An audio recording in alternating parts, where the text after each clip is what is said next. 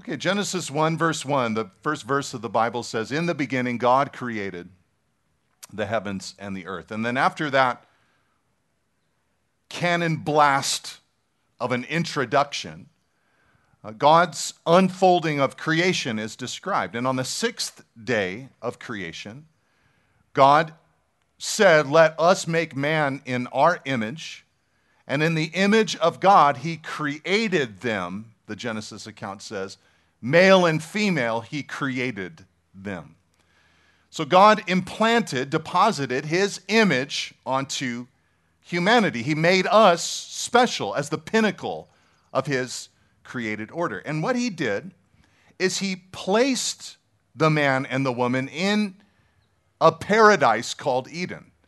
It was a massive garden that they were then meant to cultivate, the material that God had given them that they were to spend their lifetimes cultivating before God, while also simultaneously enjoying God, partaking of God, fellowshipping with God, befriending God, experiencing God. The Garden of Eden was a place that Adam and Eve would live, but it was also a place where God would dwell. Now, of course, you know the story that sin soon entered into our species, and so the garden atmosphere was in so many ways destroyed. The friendship and closeness and connectivity that God had with man was destroyed. The man and woman began to war against each other, and even the ground itself turned against humanity and became difficult to cultivate, difficult to earn a living. By the sweat of your brow, God said, You will eat bread. And really, in a sense, I think that you could say that almost everything that we've done up until that point has been some attempt at trying to get back what was lost there in the garden. God had created a beautiful home, yet sin had destroyed that home. In fact, some theologians wonder if everything that we build today is done with an echo of that Garden of Eden experience. Every stadium or structure or cathedral or home or magnolia market inspired living room is constructed in an attempt to recapture some of the essence that was lost in the home that God originally designed us for. But we lost it due to sin. Now, years later, God rescued a small little nation of people, the Israelites, from slavery in Egypt. And he called their leader, a man named Moses, to the mountaintop where he gave Moses directions for the nation. And one of the things that God gave to Moses were the plans for a tabernacle that would eventually one day mature into a temple. It would be the place where God would dwell. They would have priests who would come and officiate and represent the nation before God. But God would be, His presence would be in that tabernacle. The glory of the Lord experienced there in that tabernacle. And God wanted them to place the tabernacle at the center of their encampment. It was, if you will, a second Garden of Eden. It was a second statement from God that I want to live among you. I want to be at the center of who you are, and I want you to have fellowship with me. Now, it looked very different than the Garden of Eden, don't get me wrong. Sin had done a number on humanity, so it took sacrifices, it took a priesthood that was ordained with various garments on their bodies, it took certain festivals and days of the year, but nonetheless, God wanted to be known. He wanted to make his home home among his people. But again, like in the Garden of Eden, sin destroyed that temple as well. The Israelites were eventually banished from the land because of their sin. They did return and tried to rebuild the temple, but God's glory never came back to their rebuilt structure until one day when a little baby who was eight d- days old, named Jesus, was brought into the temple precincts by his mother Mary. And an old prophet named Simeon said, Behold, now my eyes have seen the salvation of the Lord.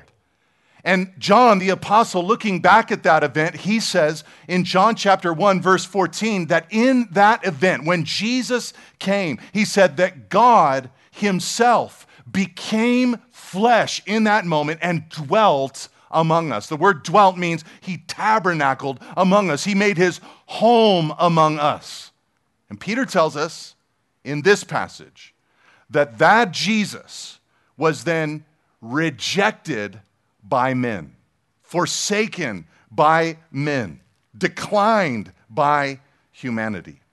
And what he then did was rise from the grave and start a brand new house, a brand new structure. He's the living stone, Peter said in verse 4. He's the cornerstone, Peter said in verse 6 of this new structure, this new living spiritual house that God has built.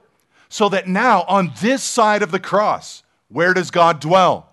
Not in the Garden of Eden, not in the tabernacle, not in the temple, but God dwells in his people, among his people. We physically are the house of the Lord, the house of God. I'm actually very happy that we're in this particular passage on this very Sunday. You know, today's a special day for a lot of reasons. It's Sunday, it's the Lord's Day, it's Father's Day.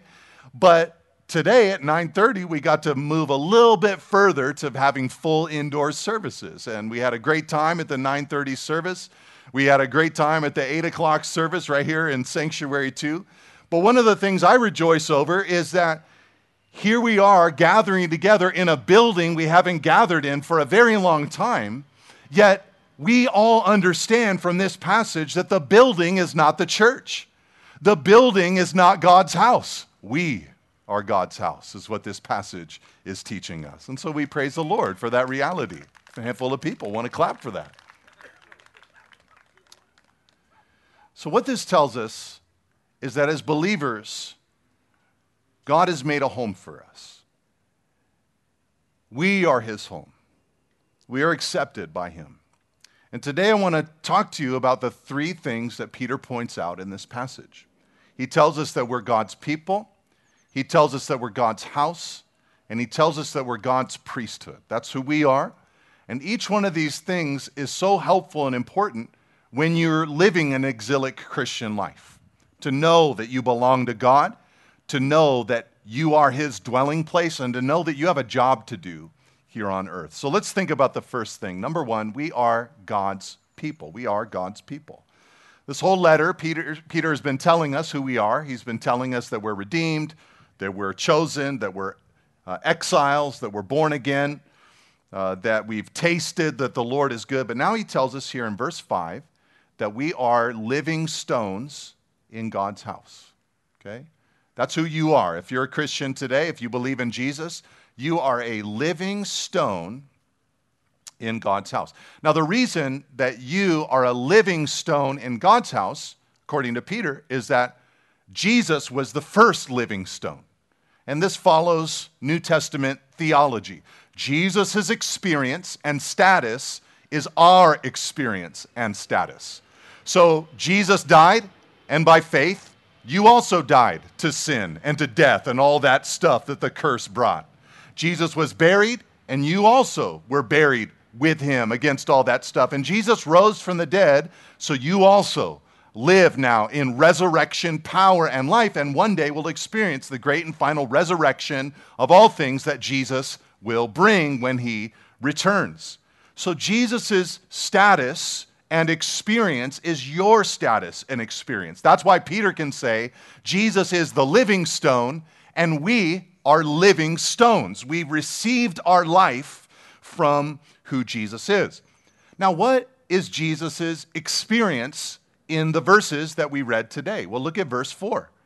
Jesus was rejected by men, but in the sight of God, chosen and precious. He was rejected by men. Now, think about how comforting that would be if you were living in the first century and you'd begun to hear threats because of your Christianity.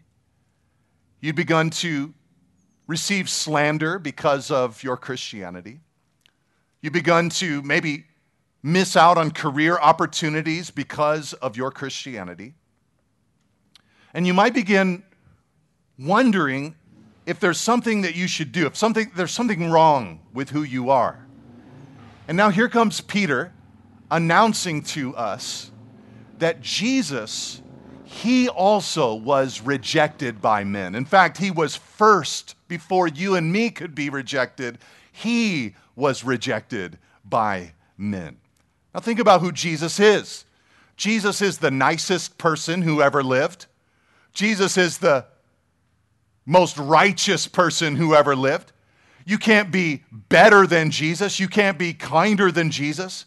And so, if these believers were sitting there wondering, is there something we can do to become better, kinder, more acceptable to society? They could look in the face of their own Lord and say, if even Jesus was rejected, then we might expect the rejection would come in and for his name. Now, later in the letter, Peter is going to tell these people, he's going to say, hey, if you are experiencing suffering because you've been a knucklehead, this is my translation, if you're experiencing that, then you need to deal with your knuckleheadedness. But that's not the point that he's making here. Right here, what he's saying is if you're in Christ, your experience is going to be like Jesus' experience. And if Jesus suffered and was rejected by mankind, then don't you think that there will be times as a Christian that you are rejected by humanity as well?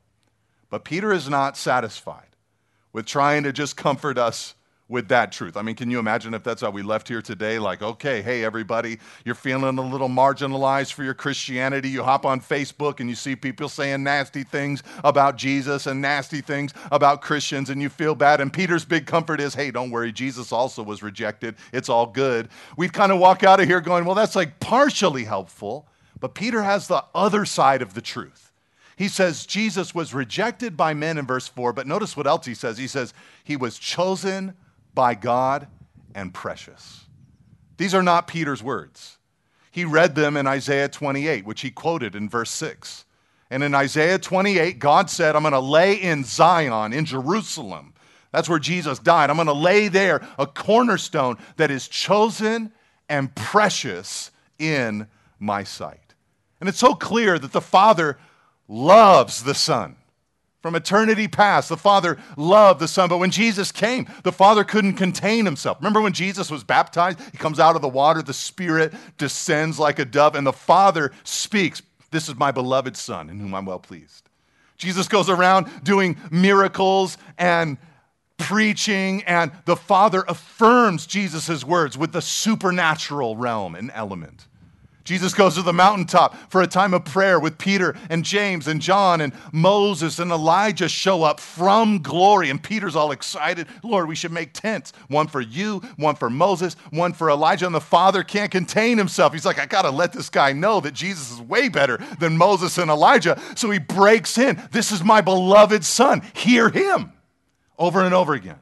The father confirming his love for the son ultimately by raising him from the dead and then receiving him at his ascension.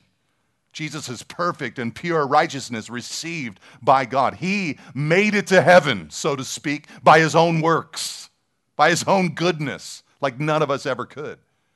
Accepted, chosen, precious by the Father. And what Peter wants his audience to know, what he wants us to know, is that if we are in Christ today, we also Though we might experience the rejection of humanity, we are chosen and precious in the sight of God. Sometimes believers will say that God is very accepting. I don't know if you've ever given that as a compliment towards another human being. You know, I really like this person. Why do you like them so much? Well, they're just so accepting. They're so accepting. And usually, what we mean by that is you know, they just kind of like come as you are, you know, they, they're not judging, you know, and all of that. But if you really think about what it means to be accepting, I don't know that that's really the correct title or description to place upon God. Because with God, there's holiness and righteousness attached to who He is. So what you'd have to really say is, God is accepting as long as you're completely and totally perfect and flawless in His sight. I doubt that any of us would describe that as just accepting. What the Father is, is not accepting of us as we are. The Father looks at us and says, Your unrighteousness, though as filthy rags, it might keep you from me, but my heart wants to get to you. So, what will I do to make a way for me to be unleashed upon you? I will send my son, so that if you believe in him, you receive his position, and I can accept his position.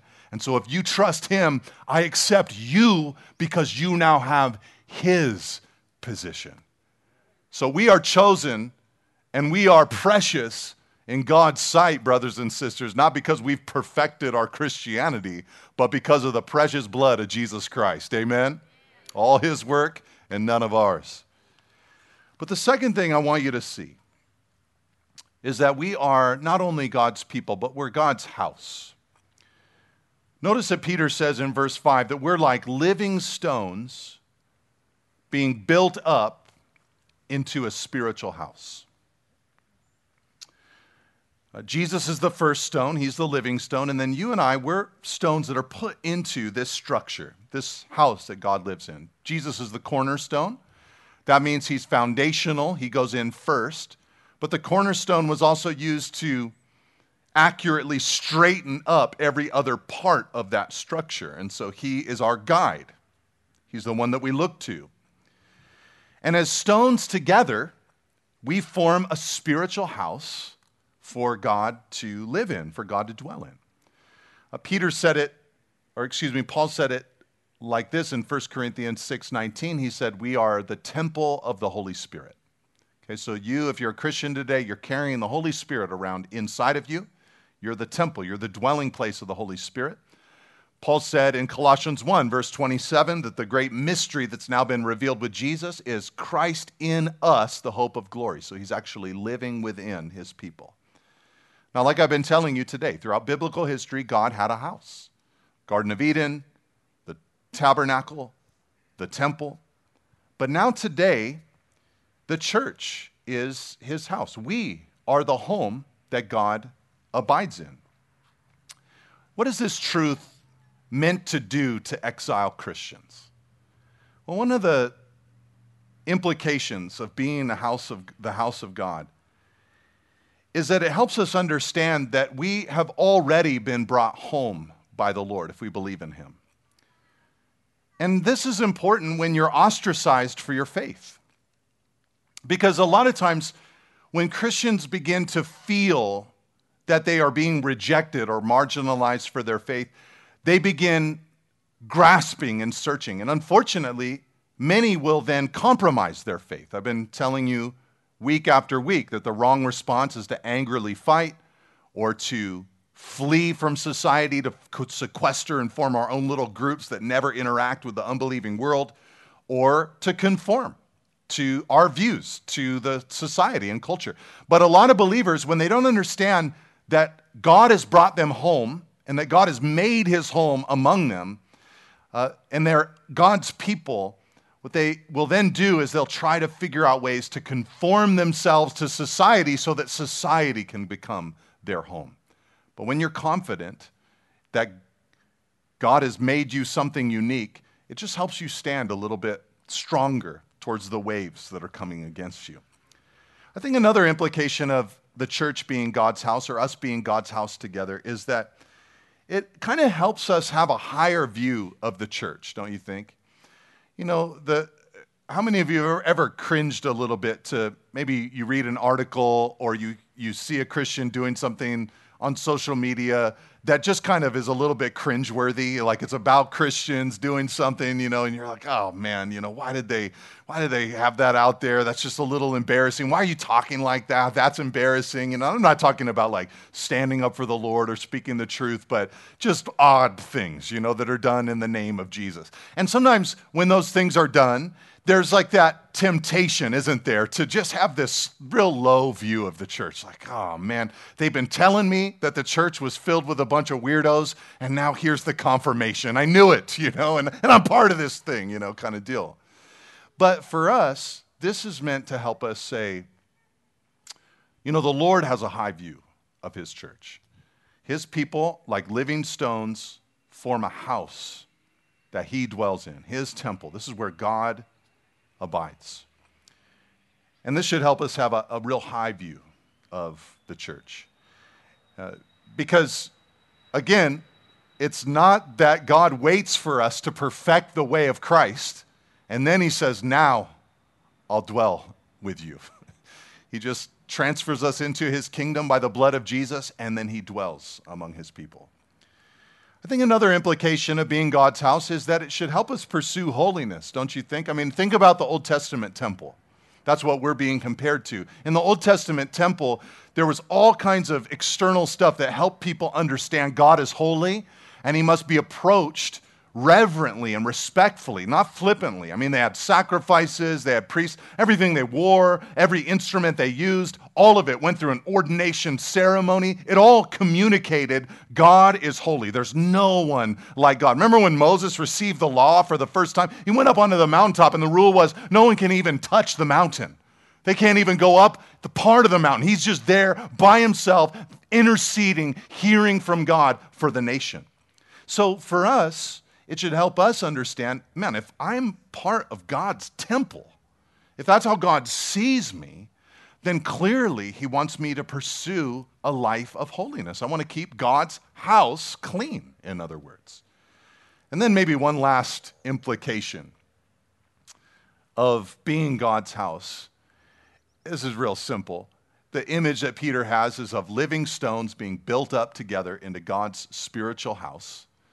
So clearly, this means that we as Christians are meant to, be, to, to interact together. We belong to each other. Peter doesn't have a vision of a quarry where there's all these individual rocks kind of scattered around, waiting to be installed into the building. He has the image in his mind of a building that is being built. And the second someone becomes a Christian, they are put into this structure. And I don't know when God's going to finish. There will be a moment where the last person in the house comes into the building and, and the Lord returns and the scaffolding of human history falls away and we see the glorious thing that God has been building for thousands of years now.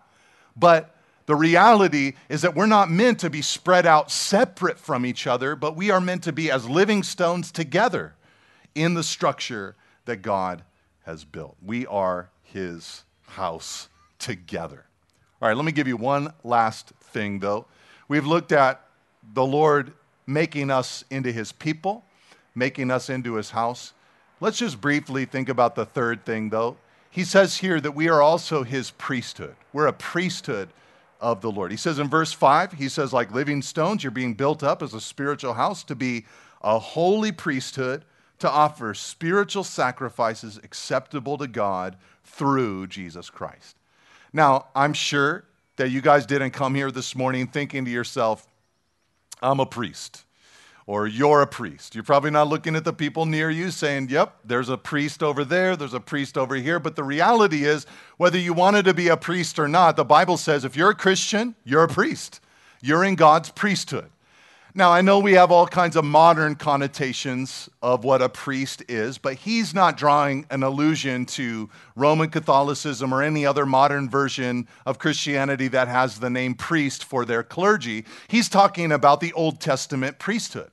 And the Old Testament priests, their duty was to represent God to the nation and represent the nation to God. They interceded for the nation to God and they taught the nation about God. They made ways for people to come to God and then they went to God on behalf of those very same people. They would offer prayers for the people to God and go back to the people to teach them what God had said. They were intermediaries, in other words, representing God to man and man to God. Brothers and sisters, I pray that you could catch a vision in your life of being God's representative, his priest here on earth. That the things that you do, the things that you say, they are meant to help people understand who God is, but also you're meant to bring people to the Lord. You're, you're to be a conduit of his grace to the world, but bringing the world to the Lord. Man, think about what this does to believers who are living exilic Christianity. You can't respond to the rejection of Christ with unrighteous anger when you're meant to be a priest for the very people who are rejecting the Lord. You can't flee in isolation and sequester yourselves from the rest of the world and form little Christian communes and bubbles if you're meant to be a priest for the world that you live in. And you can't conform your views to the views of society when they're anti scriptural, anti biblical, if your mission is to represent who God is to the world that you're living in. Otherwise, you'd not be faithfully representing Him to the nations. No, an image of being a priest, a representative of God to the world that you live in and the people that are around you is such an important vision for a believer to capture in their heart. I think if you captured this in your heart, it would change your workplace. I think if you captured this in your heart, it would change your relationships. I think of fathers today. If you capture this in your heart, it changes the way that you serve your family, it changes the way that you operate as a father, knowing that you're there to try to be a conduit for your children to know who God is, to experience God, to see the truth of who God is and how He's impacted and affected your life. Would to God that we would capture a vision of being the representatives of God here on earth. You see, sometimes we talk about the new covenant, the blood of Jesus, the gospel giving us access to God. And praise the Lord, it does give us access to God. Amen. Hebrews 4:13 tells us that because of Jesus we can come boldly to God's throne of grace to find grace and mercy to help us in our time of need. We do have access. But you'd never find a priest in Israel saying something like, "You know, I know that I have access to God because I'm a priest, but I never go into the temple. I never use the access that I've been given." No, they would always feel that they had a duty before God to go to God and represent God to the people. So praise God that we have access. His access helps us execute the duty that God has entrusted into our care. And I pray that we would be incredible representatives of who the Lord is. I think our church does a pretty good job of this, you know, throughout the week as we're going about our business throughout the week, just remembering that people are listening to what we say watching how we behave. Uh, you guys might know this in a career or job that you have, but I've got one of those professions where once people know what I do, they're watching me like crazy. You know, what's he say? How's he dress? How's he treat his family? What's he drive? People care about these kind of things, you know, almost like, oh, yeah, well, you, why do you need to know these things? But people are watching. They want to know. People want to see. How has Jesus impacted your life? Can you see that you're a priest before God to the people of this community? The other day, we were down at Carmel Beach walking our dog, Max. He's this rebellious little Jack Russell Terrier. He has a mind of his own. And we like going down to that beach because he's got so much energy. So we just let him off the leash like everybody else does down there. And he just runs and runs and runs. We walk the full two and a half miles all the way out and back. And he's just running circles around us. And, you know, it's a little embarrassing at times because you just never know what he's going to do. He likes to pee on sandcastles. And I mean, it's just, you're always watching him. And the other day we were down there and he sees this little cluster of rocks off the coast. And he thinks to himself, I could just see it happening. He thinks to himself, I could go all the way out there. I could go deep out into the ocean. And I'm watching the tide come in, and he, I call him, and I'm like, Max, don't you do it. And he just books in the opposite direction and he is running. And so I have got no choice. I'm just thinking to myself, I cannot have my dog die at sea in front of my daughter. So I throw his leash down and I'm sprinting down the beach, yelling his name, Max, Max, Max. Everybody's turning around, seeing this huge dude sprinting down the beach. And I run in there, grab him, uh, you know, off the first little cluster of rocks and carry him back. And I'm just sitting there thinking, I know that all these people are thinking, Well, I just saw the worst dog owner in the history of dog ownership. Clearly, this guy cannot train his dog how to behave. and I just thought about my own life. And I thought, Lord, how many times have I behaved in a way that has not represented how good you are to me? Help me to be an accurate representative of you in the world in which I live, to be a priest unto God. So, brothers and sisters, we are God's people. We are God's house, and we are God's priests. Let's live up to the calling that He's placed on our lives.